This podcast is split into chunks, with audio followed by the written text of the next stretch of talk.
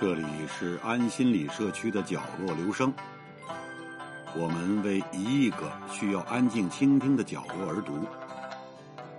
一个人的时候，正适合静静的听。小寒节气有三信，分别是：一猴梅花，二猴山茶，三猴水仙。名人程宇文作。花月令，十二月，腊梅彻，名花发，水仙复冰。梅香绽，山茶灼，雪花六出。所谓水仙复冰，便是指水仙开花时，时值鱼虫游进冰面，天气即将回暖，百虫解蛰。二十番花信封中，水仙花虽为小寒。封信之末，盛花期时，却正值春节前后，自然是古代文人雅士们岁朝清供首选之花。岁朝为正月初一，是一年之始，而清供为清雅之贡品。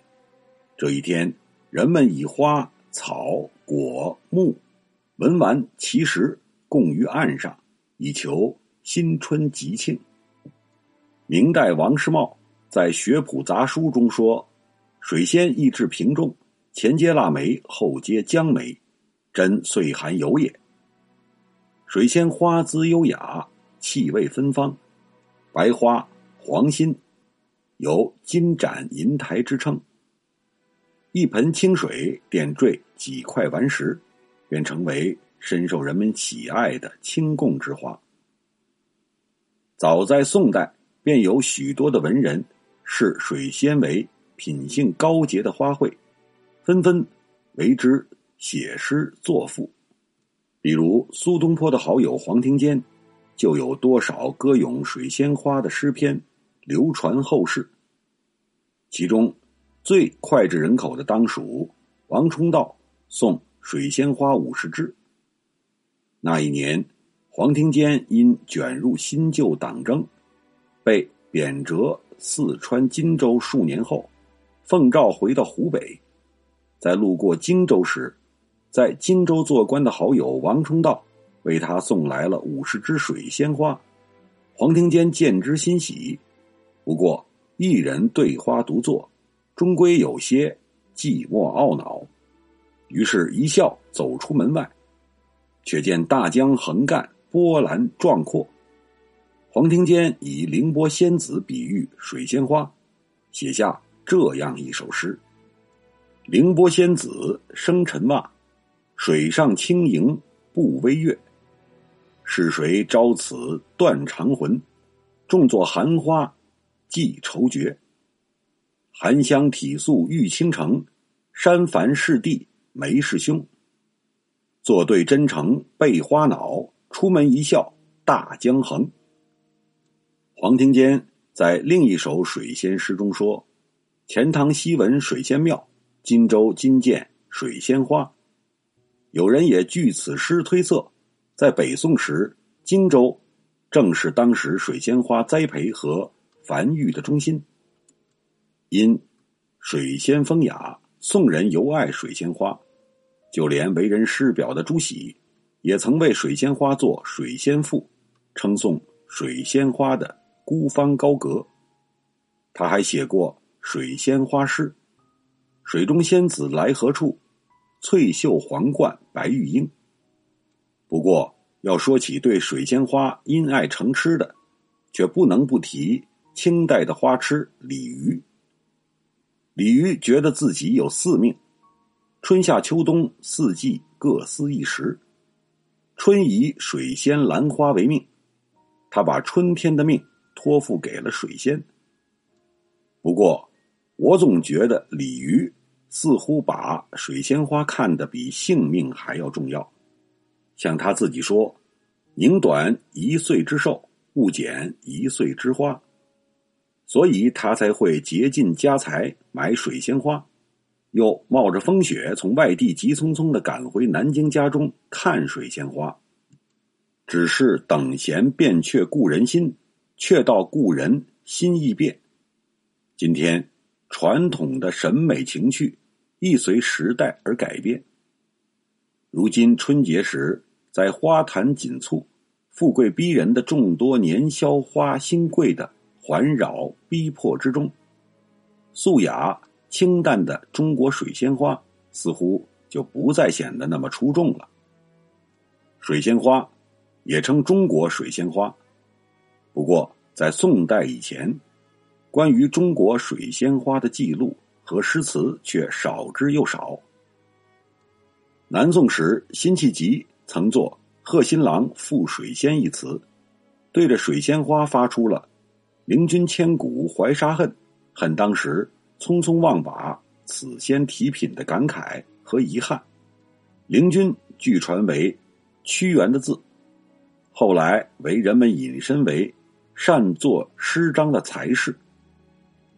魏晋时，杂家王家著《拾遗记》，在洞庭山一节中记载说，屈原自沉后成为了水仙，其精灵常常出现在湘水之滨。而在更早的传说中，伍子胥死后，吴王以其尸沉于江中，魂魄也是化为了水仙，所以水仙花自然而然常和屈原。伍子胥这样的忠贞之士联系在了一起。在中国的传统中，人们常用容颜较好的女子来指代花卉，亦爱以容颜较好的花卉来指女子。不过，水仙花却恰恰是个例外。无论男女，用水仙花来喻指，却毫不违和。如。黄庭坚的水仙花诗里，水仙便以梅花为兄，山繁为弟，这样几种早春开放的花卉，称兄道弟处在一起，笑傲霜雪，一如君子一般，超凡脱俗，清雅出尘。中国神话中的江妃、湘君、洛神、织女，与河伯、冯异等众多仙人。同样也是水仙花的化身，而以沉江的方式化魂魄为水仙的女子，便有娥皇、女英，而男子中有伍子胥和屈原。不过，辛弃疾可能并不太了解，在当时文人眼中颇具君子之风的水仙花，在宋代以前，并非是诗人们忘记了将它进行品评赞颂。而是在此之前更早的时候，水仙花还没有来到中国。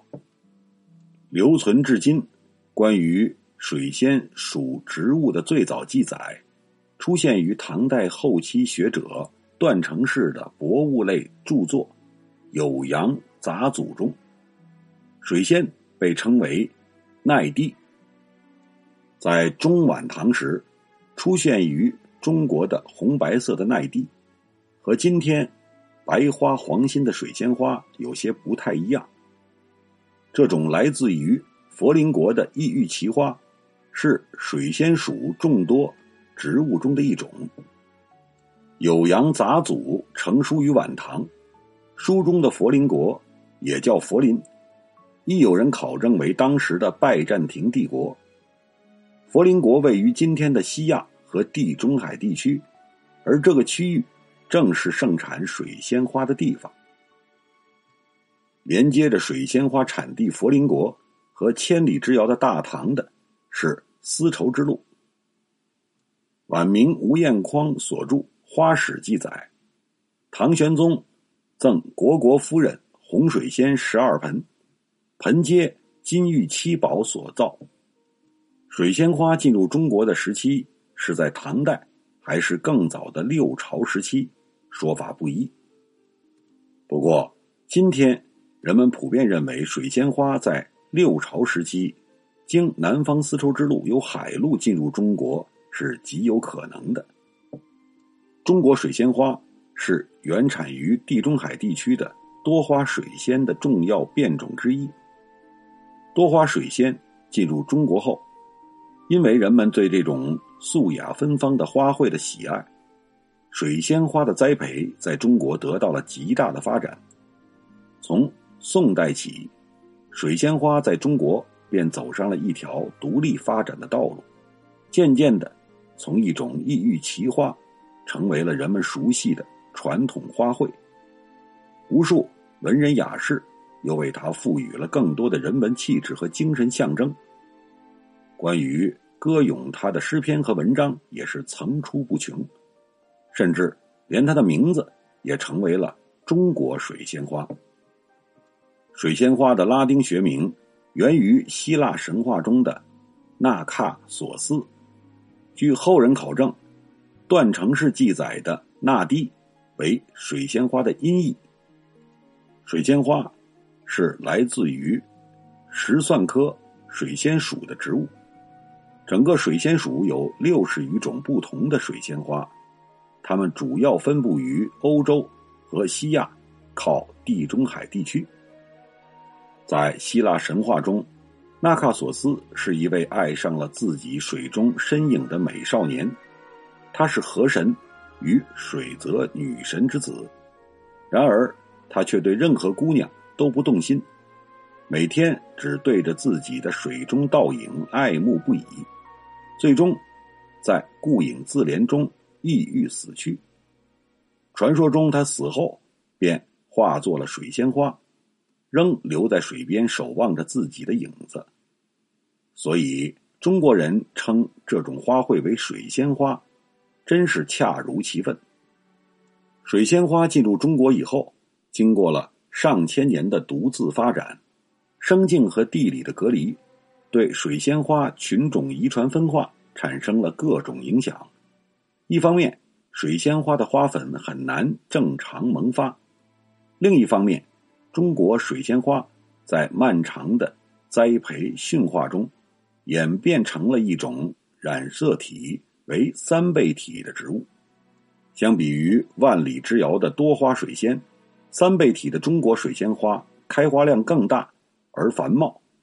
经过人们的驯化，水仙花按花型又有单瓣和重瓣之分。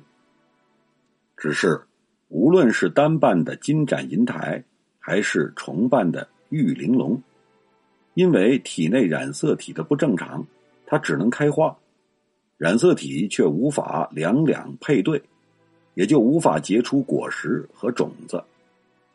好在中国水仙花还可以通过鳞茎来繁殖，鳞茎是水仙花拥有的一种特殊的植物器官。鳞茎是一种地下变态茎，大多数。都是一个球状，所以也常被称为球根。鳞茎里会储藏极为丰富的营养物质和水分，这让这些物质更加能适应一些极端的环境条件。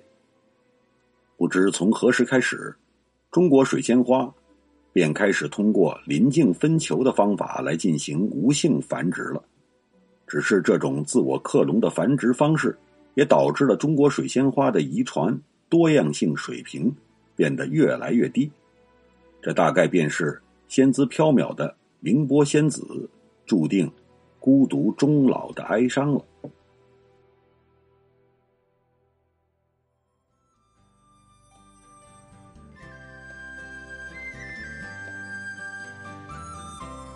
以上为您朗读的是选自作者孙海。